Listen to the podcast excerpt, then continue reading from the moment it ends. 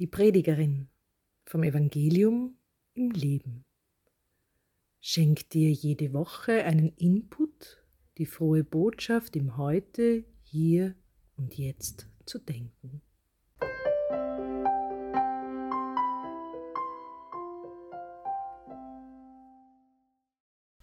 Grüß Gott an diesem Wochenende.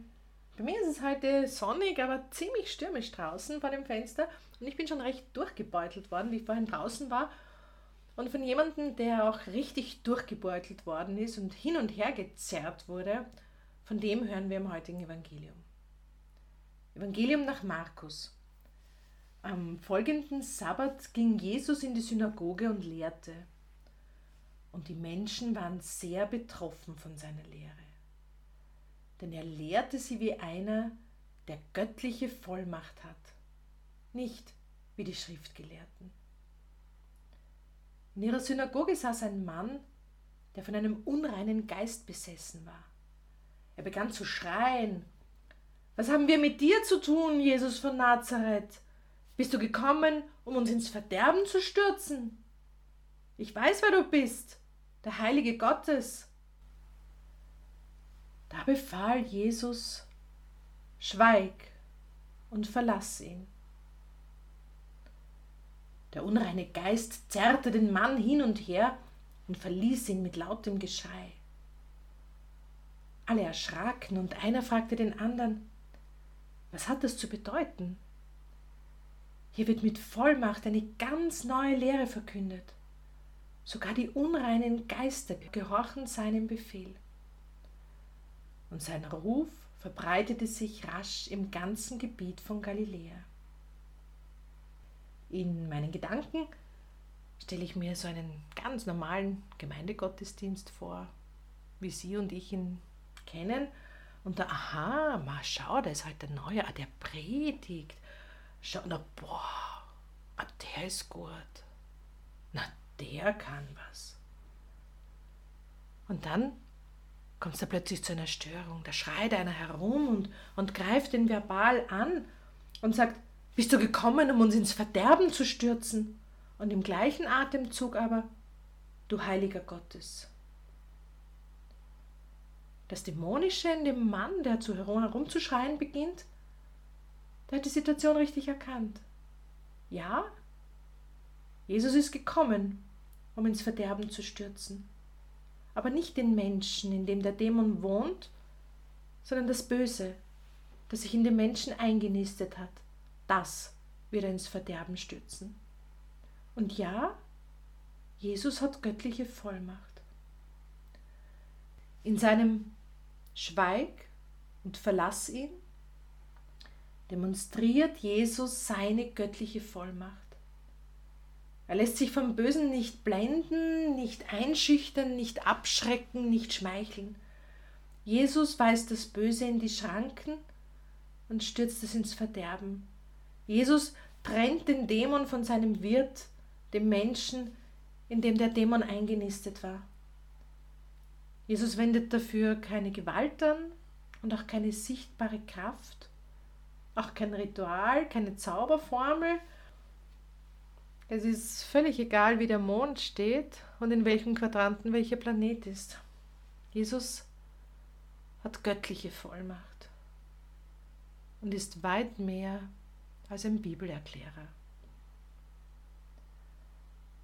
Dass dieser Mann hin und her gezerrt wird, als der unreine Geist ihn verlässt, das ist nicht verwunderlich, denn ein Loslösen ist nicht immer leicht.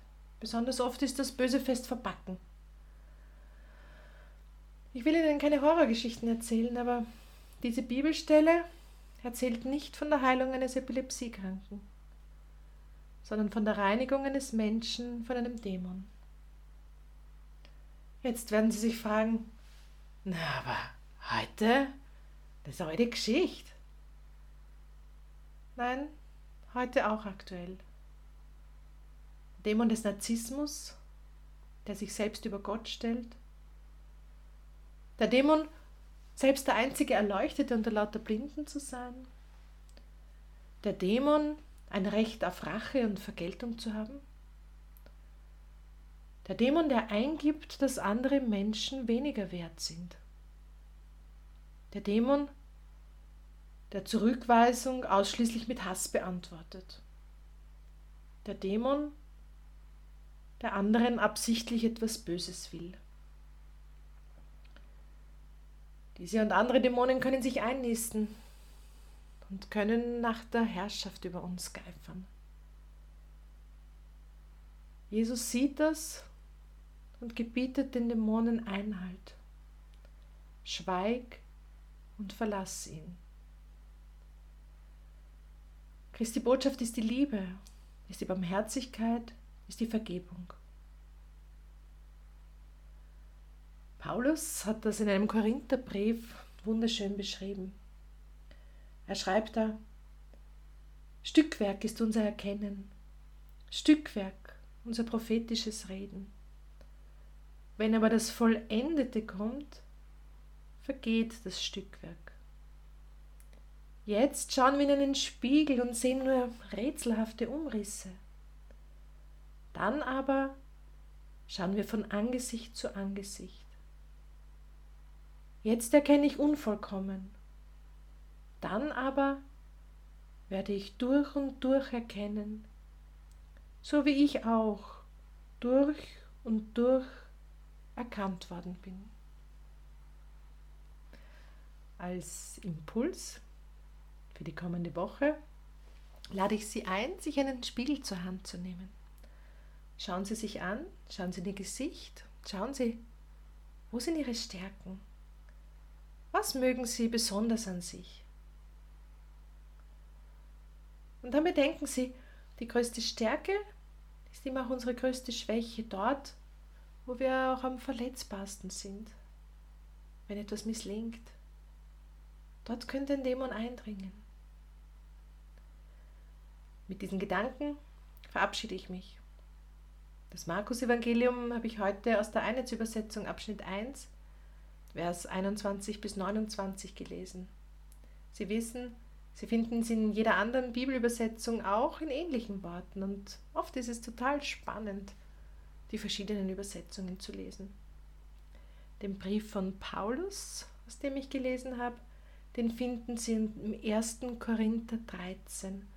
Wenn Sie eine Bibel zur Hand nehmen, ist das hinten nach den Evangelien, nach dem Neuen Testament Lesen Sie ruhig den ganzen Text, das ist ein wunderschöner Text, 1. Korinther 13.